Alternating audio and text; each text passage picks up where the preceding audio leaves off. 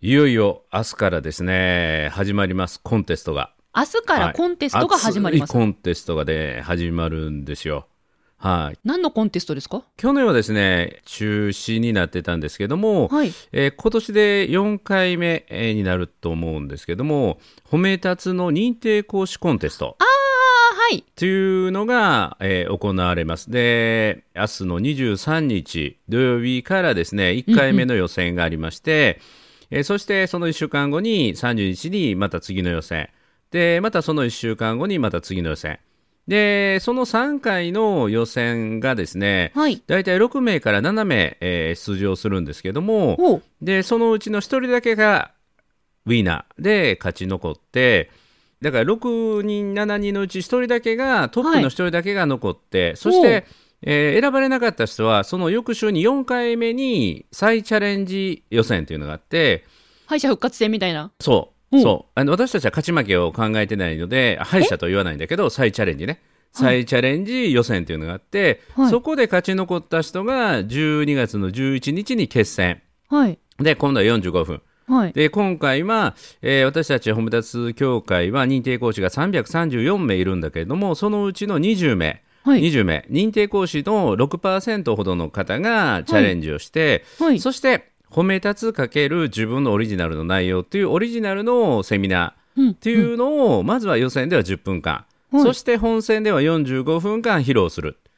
で、それに対して、え一般の方がオブザーブをして、投票して、はい。えーどの話をもっと聞きたいかというのに投票して予選が行われそして、えー本戦12月11日決戦が行われて、えートップの1位2位が選ばれるという熱い熱い熱いですねコンテストが、えー明日いよいよ開幕。もう今すでにですね。う。ん毎日のように仲間たちが集まってその出場者仲間たちが切磋琢磨してアドバイスをし合ってこうするともっといいよっていうその共に戦う仲間同士がアドバイスをし合うっていうね、えー。へーそういうあの学びの場を熱い熱い時間を今ももうほぼみんな徹夜というか仕事のね、えー終わった後集まったりしてやってますね。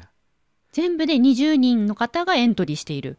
そうですそうです。で、毎週6、7人ぐらいに分かれて予選が行われて。明日からねいよいよ予選が行われて。そして一人だけが勝ち残って、はい、おお。で、4週目に再チャレンジ枠。そう。でそれで勝った人合計4名が決戦に進むっていう、えーそういうのがあるんですよ。へコンテストが。え、褒め立つチームも、コンテストっていうかこう、あれなんですね。戦うことがあるんですね。まあ、戦うっていうよりは切磋琢磨し合って、えーお互いを高め合うっていうのが私たちのコンテストの意味合いなんですけどね。でやはり限られた期間で期限があってその中で自分の能力を高めるっていうと、あの目標があったりとかあの競い合うっていうのもすごく大事なので。おあのやっぱりそういう目標を持ってもらうためにコンテストっていう形を取ってるんだけど私たちの褒め立つのコンテストっていうのは実は勝者勝ったもの、うん敗者、負けた人勝者敗者を超えた勇者の世界。勇気あるもの勇者。勇者の世界っていうものが私たちのこの認定講師コンテストの出場者への称号なんですね。まあ、勝ったらね。ん？勝ったら、うーん、でも負け、ああ。いやいやだだだから言うてるでしょ？うん。だから言うてるでしょ？う勝ち負けを超えた勝者敗者を超えた世界やから。うーはといえど、えー、そうですか？いうん、勝者敗者出ないです？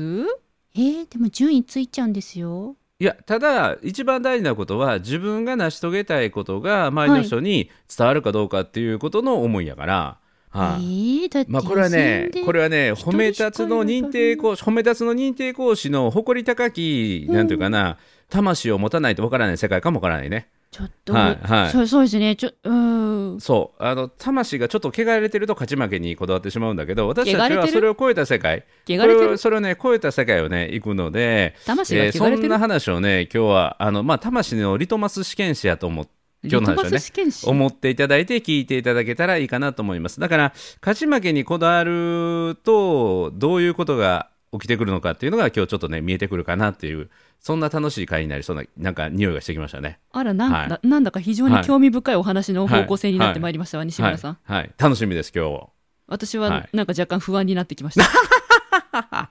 いや僕もなんかなんかワクワクしてきた。ワクワクしてきた。オープニングは楽しみです。ではオープニングいきましょはい。う褒めるだけが褒め立つじゃない。はい。日常の中からダイヤの原石を探し光を当てる。褒める達人的生き方を提案する。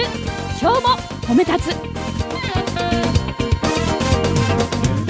こんにちは。なっこも褒める、褒める達人、褒め立つこと西村孝之です。こんにちは。褒め立つビギナー。まるっと空気をつかむ MC の丸山久美子です。この番組はですね、褒め立つって何と褒め立つに興味を持っていただいた方、そして褒め立つ検定は受けた、あるいは褒め立つの講演会、研修は受けたんだけども、最近褒め立つご無沙汰だなーっていう方に褒め立つを楽しく楽しくお伝えする、そういう番組です。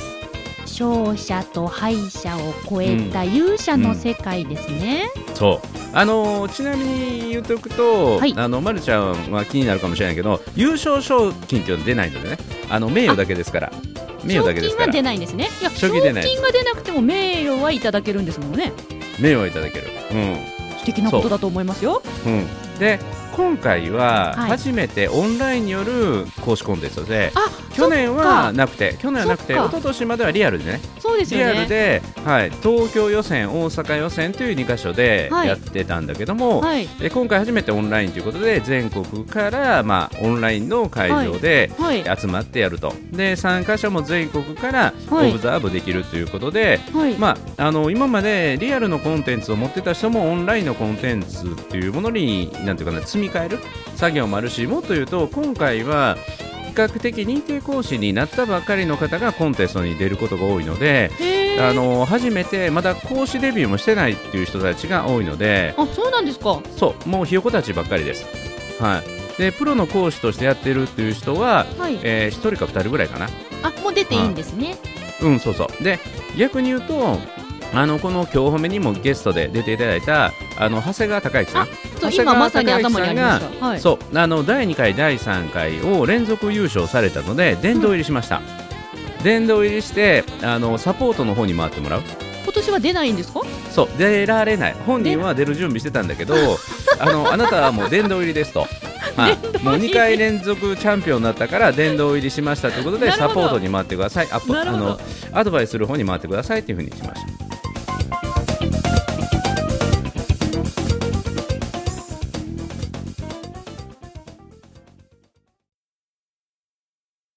であればなおさらその王座の席がうん。上りやすくなったわけじゃないですかある意味。うん、殿堂入りさんがいらっしゃらないは。褒め立つの認定講師たちはなんていうかな競い合うというかトップ取るということに、はい。あの意味を持ってないんですよ。それぞれがオリジナリティとかユニークナンバーワンなんですよオンリーワンの存在を目指すから本来は比べられるもんではないんだけども、うんうん現時点での完成度であったりとか伸びしろで言うとあなたにはもっと伸びしろがありますよ私にはもっと伸びしろがありますよという意味での順位が上じゃないってことだから順位が高ければ高いほど本来は不安になるんですよ。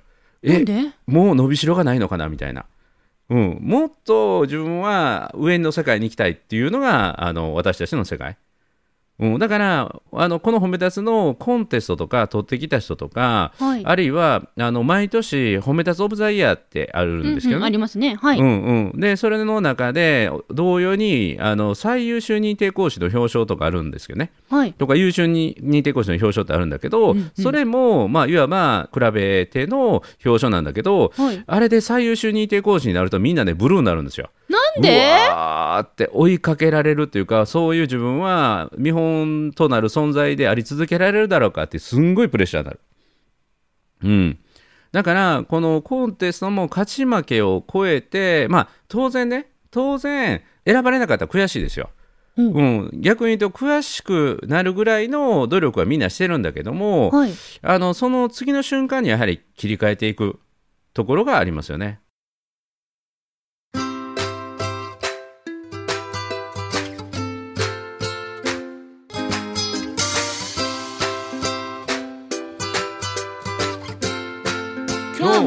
褒め立つ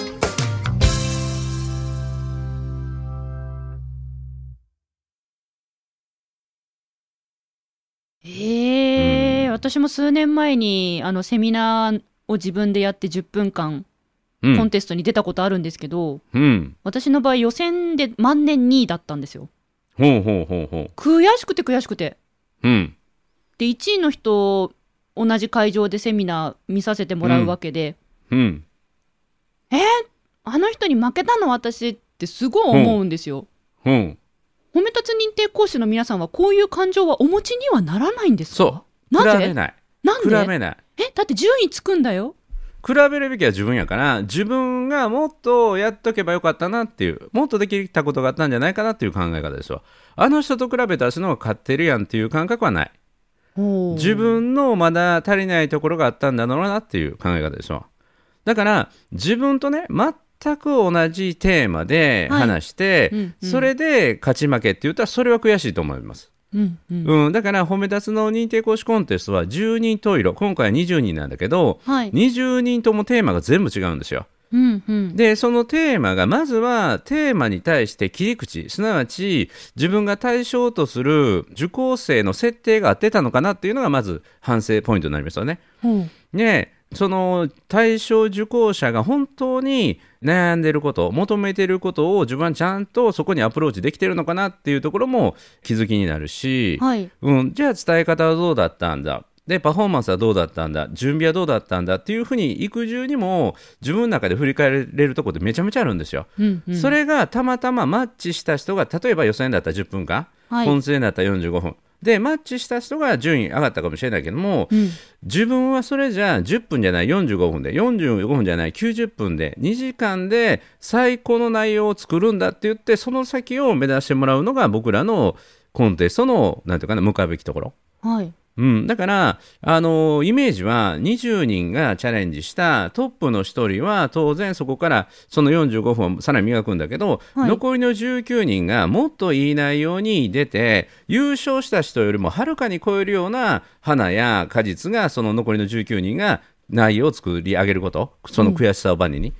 だから悔しさこそが前に進んでいく原動力になってくれたらいいないいなっていうのが僕らの教会の本部のイメージですわ。ということは、私はそこすごく共感、んあの、なんていうんですか、順位好きだけど、でも、うん、悔しさこそバネになるっていうのはすごく共感する部分で、うん、うん。私は負けた経験があるあるし、その1位を取ったことがないので、人生の中で、うんうん何するにも。うん。だからいつも悔しくて、それが原動力になって結果良くなってはいるんですが、うんうん。え、西村さんって負けたっていうか、その順位が1位になれなかったことってあるんですか？あのね、僕も1位になれなかったというか、1位になった覚えがない。だって1位じゃないですか、いつも。とんでもない、とんでもない。いつも何何かち1位っぽいじゃないですか？とんでもない。あのね、1位にはい。なれないから、はい。自分が1位になれるジャンルを自分が作ったんですよ。四歩目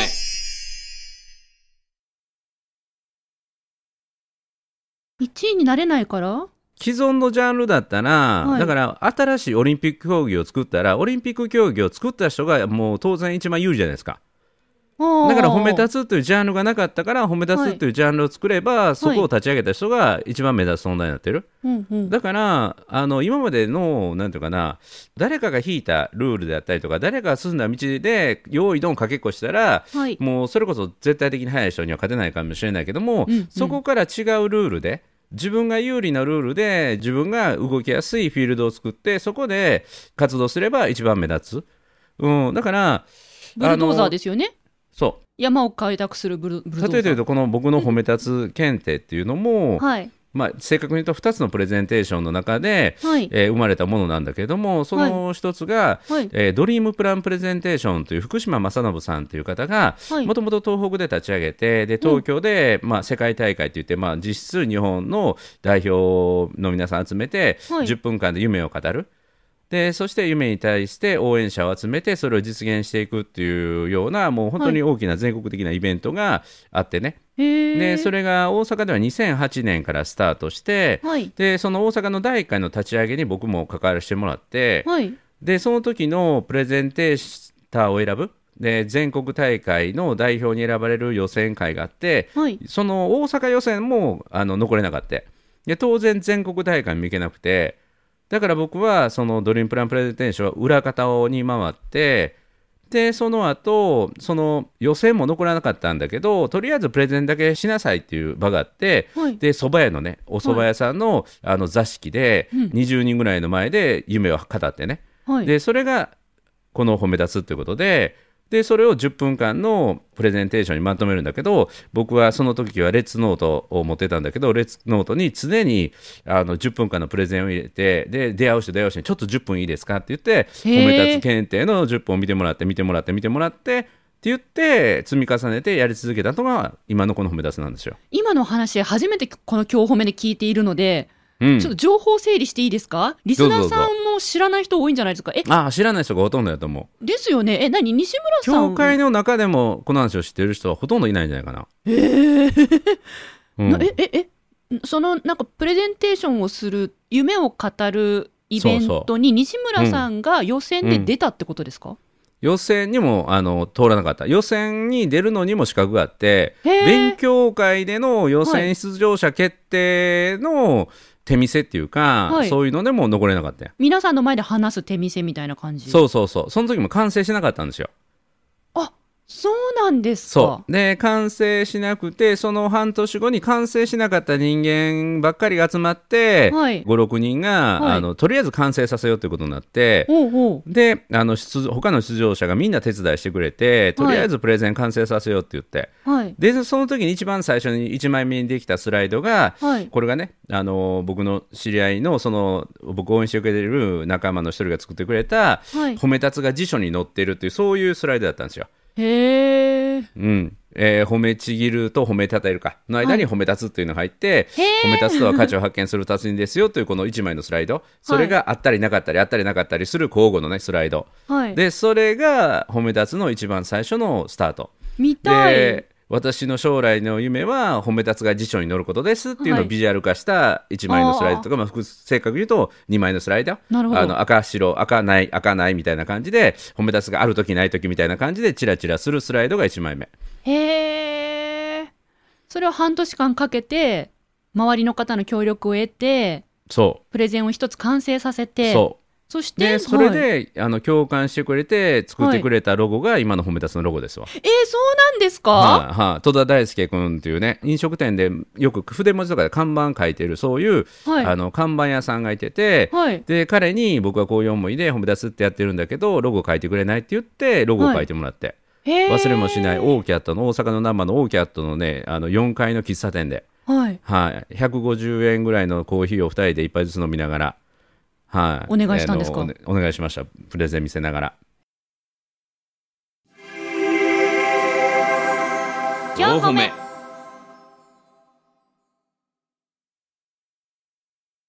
えー、で西村さんはその10分間のプレゼンを完成させてでももうすでに予選とかはもう締め切りというか終わって過ぎというか去っていもてうそのだから手見せで見せるっていうか一人一人集ま,、うん。集まってとか出会った人出会った人に見せる場しかなかったんですよ。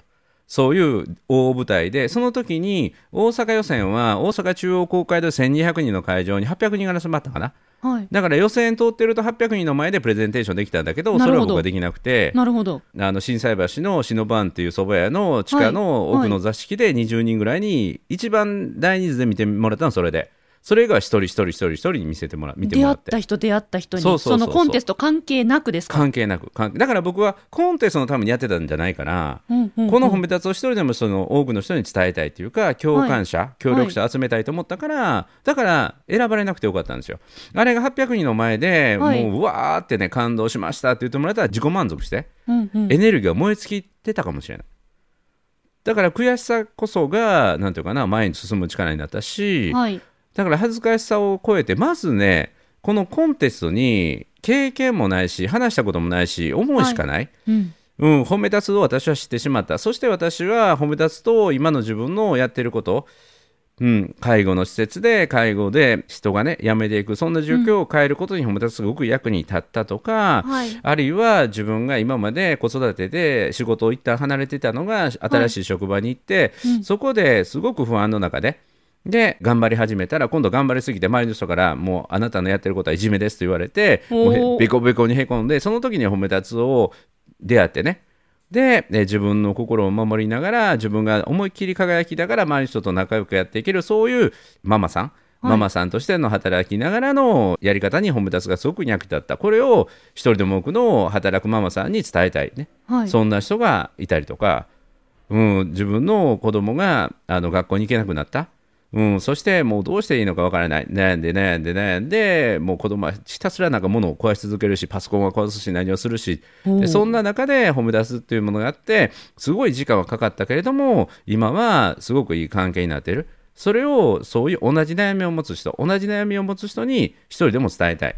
だからなんていうかな対戦相手っていうか周りを見てるんじゃないでしょう。自分が伝えたい人にだけフォーカスしてるから、うんうん。あのあんまり肩負けたっていう感覚。ただ自分のなんていうかな伝え方があ足りなかった、はい。力が至らなかったんだという悔しさはあるけど、うんうん。誰に負けた？この人に負けた悔しいっていうのはないんよね。いやよくね私は予選で落ちた時こう思ってましたようん、打順が悪かった。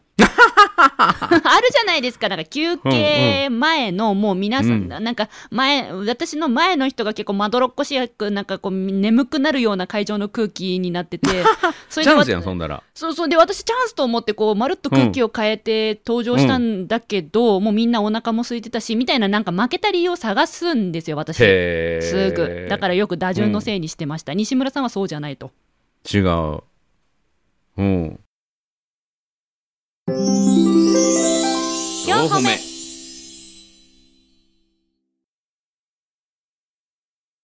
あとねあの今回のというかこの認定講師コンテストのはい。一番の出場者の財産は、はい。審査してもらう、まあ、全員が審査員なんですよね。全員っていうのは誰ですか？その出るえっ方々と、オですか、ブザーブ、オブザーブ、オブザーブ。誰でも参加できるんです。私とかでもそうそうそう、ぜひ、はい。ぜひ出てください。出るとか、あの、オブザーブしてあげてください。あの、10月の23も、10月30日も、あ。ともう1日ある。え予選も一般人がオブザーブ見に行ってで審査員をするんですか？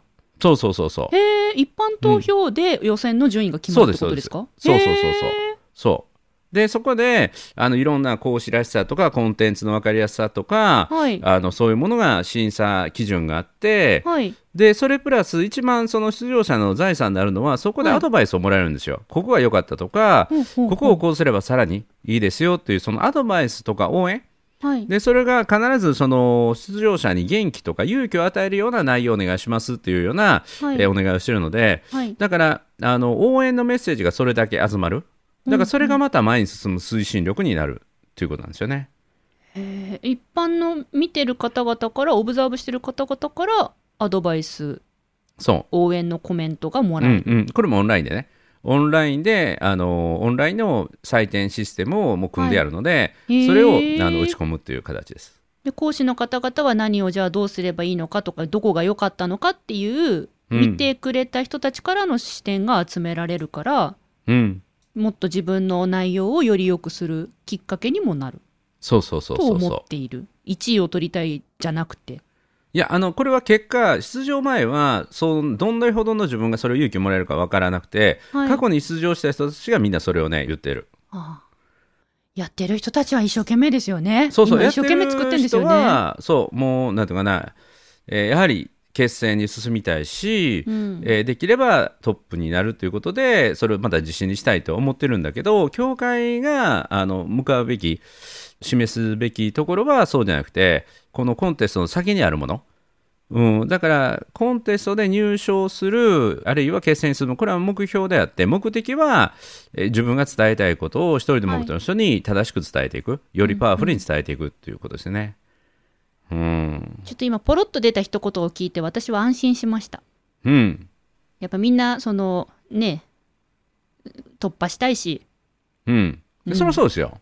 いやそういう気持ちが、気持ちそういう気持ちすら持ってるのがダメなのかなってお思っちゃってたわけです。いやいや、そのね、なんていうのかな、ななんかすさすさんでんのかなって、うん、選ばれるというところを、なんていうかな、もう負けて悔しくて、もう3日か4日ぐらいもう褒め出すのこと考えたくないっていうぐらいが、エネルギーがないとダメだと思います。あダメっていうかな。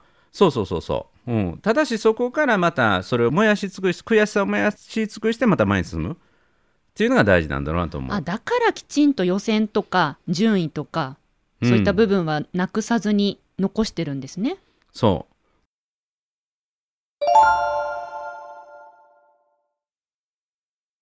であとはこの褒め立つのコンテストに出る人にはいくつか特典があってはい。でそのうちの一つは僕がそのコンテンツを作るための特別セミナーを2時間参加者向けにやって、へえであと今回はあの宮北由紀さんに表現力、うんうん。表現力の、ね、特別レクチャーを3時間してもらってはい。であと僕が松本さん専務の松本さんの個別のコンサルティングオンラインのコンサルティングでこんな内容でやろうと思いますってことに関してえガチのフィードバックを入れるんだけどはい。あとは仲間同士が集まって勉強会するんだけど、はい。これね褒め立つなんだけどめちゃめちゃフィードバックがっつりやります。別名この褒め立つのコンテストは褒め立つ虎の穴って言われてます。タイガーマスクの虎の穴みたいな。出た。うん。虎だ虎だ虎になるんだみたいな感じでガンガンいきますよ、うん、怖いってことですか？怖いっていうかあのきつい言い方はしないけどこれやったら伝わらないんじゃないかなとかこうした方がいいんじゃないかなっていうような。バリと言うんですね。そうそう。自分はどういう対象に向かって喋りますっていうことを言うじゃないですか、はい。その対象者がもっとあの不安に思っていることってこういうことじゃないかなとか、うん、それはあなたが言いたいことであって、うん。こちらが聞きたいことじゃないよね。これ一番きついんですよ。うん泣いちゃそうれはあなたが言いたいだけでしょって、うん、私たちが聞きたいのそんなことじゃないからそれはあなたの自己満足でしょって言うんですか？ガンガンいきます。ガンガンいきます。えー、え、はい。泣いちゃう人はいないんですか？泣かないけど泣きそうになってる人はいっぱいいると思あちょっと安心しました。う、うんうん、だからこれも褒め立つの認定講師養成講座の中で本気の,、あの3つのねバロメーターの中で、えー自分がね傷ついてるうちは本気じゃない、はい。はい。全ての周りからの言葉がアドバイス助言に聞こえる時が自分が本気だっていうね、うん、だからこのコンテスト参加者は本気なので、うん、また下地に褒め立つがあるから、はい。あの理不尽なことは言わないから、うんうんうん。やしあの今言ったのちょっと大げさな言い方でマイルドにマイルドで。それって受講者が聞きたいことかなみたいな。っていうとはっと気づくんですよ、あ、うんうん。言いたいことを伝えちゃってるみたいな。うん。いやきちんと褒め立つっていうそのねみんなで土台があるじゃないですか。うん。言ってくれる西村さんも松本専務も、うん。まあ、宮北先生だって、うん。みんな褒め立つっていうそういうマインドがあってその上で発言してくれるから信頼してる人からの発言ですから皆さんうん。聞きたいしありがたいって思いつつ、あとはその本気になれるかどうかを醸成させていくんですそねきっとね。だからね何が言いたいかっていうと今褒め立つの認定講師334人いるんだけどこのはい。20人の勇気によって、はい、この褒め立つの認定講師の力がねぐわーってまた上がるんですよ。いやそんな気がしました。今この20人の方々が、うん。まさに今時点もう勇者なんだなって思いました。そう。エントリーした段階でね。勇者なんだなって、そう。ずっと言ってたよそれ。素晴らしい。そういうことなんですよ。あそういうこと？そあもうエントリーした段階で勇者ってこうと？そうですよ。ああそういうあ言ってくださいよよ。それ最初に。いやなんかこう1位2位とか全部決まってそれでも私は順位なんて関係ないわって言えるものだけが勇者のその境地にたどり着けるのかと思ってた。でもそんな悟り開いてる人いるかと思ってだからあの今回のエントリーした人20人が全員が僕のそのセミナーを受けれるでしょ？はいこのセミナーの作り方っていうか、うはい。あの受けるにあたって。その時に皆さんおめでとうございます皆さんは勝者敗者を超えた勇者の世界の勇者の皆さんですっていうのをまず最初に言って、うんうん。で、えー皆さんにえー求めるのは買ってやったっていうことじゃなくて、えー自分のオリジナルのものを作ってそして一人でも多くの人にそれを伝えてもらうことでその通過点が期限を決めてそこで切磋琢磨してもうやりきったっていうね試験もそうだけども入試もそうだけどもやりきったっていう瞬間があるためにこの機会が設けられてるっていうことなんですよ。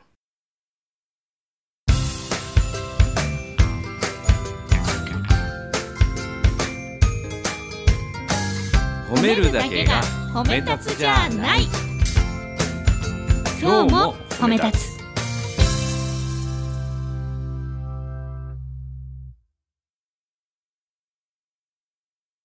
理解しました。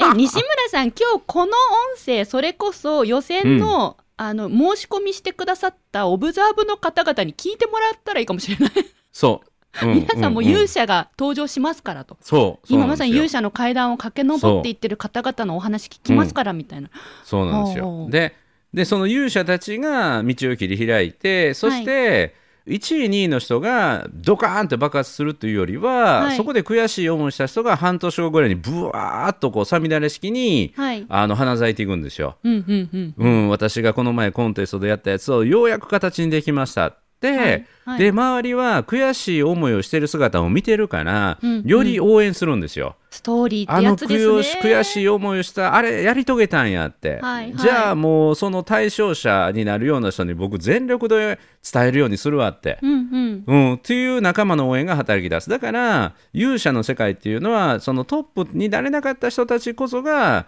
なんていうかなすごい見られてると思った方がいいんですよね。うん、物語うんが始まったとこなんですね、そう。おいいこと言うね。まあね。私も多々勇者してきましたからそういう意味では。い。やいやいやいやいや。いやいやいやいや、うん。いやいやいや。うん、そう。結果勇者だったんですよ。結果勇者だったんだそうです。けど私はヒーローになりたいんですけどね。勇者になっちゃうんですね、うん。うんうん。ねヒロインやけどね正確に言うとね。そっか。はい、うん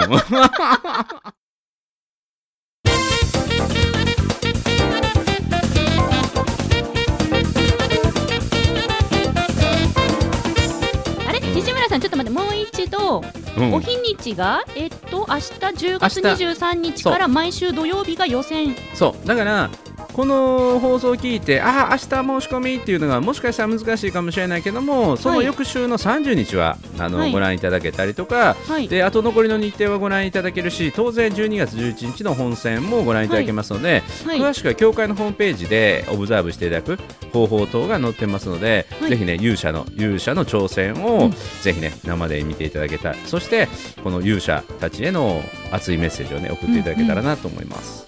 私どこかでお邪魔したいと思います。はい。ぜひぜひ。あそうそう。だからあのまるちゃんもまるちゃんのそのシャベリーズの仲間たちにもぜひね教えてあげて、はい。うん、あのこんな勇者がいるんだよって言っね、て、人前で頑張って話してる人の姿っていうのは私たちシャベリーズにとっても希望の光なのでそう。いう、うん、教えたいぜひねでここでお伝えしたいのはその勇者の20人は全員が全員もうプロで喋ってきた人じゃなくて喋るのが苦手な人たちもたくさんいて本当に勇気を持ってあの挑戦してくれている人たちなのでぜひそういう意味でもあの応援していただきたいですね。エントリーしたことがまず本当すごいと思います。いやー、ま、るちゃんからなんかとても素敵な勇者の「ああ勇者じゃないですか!」っていう言葉が聞けたのが「言うてるやん」みたいなのね。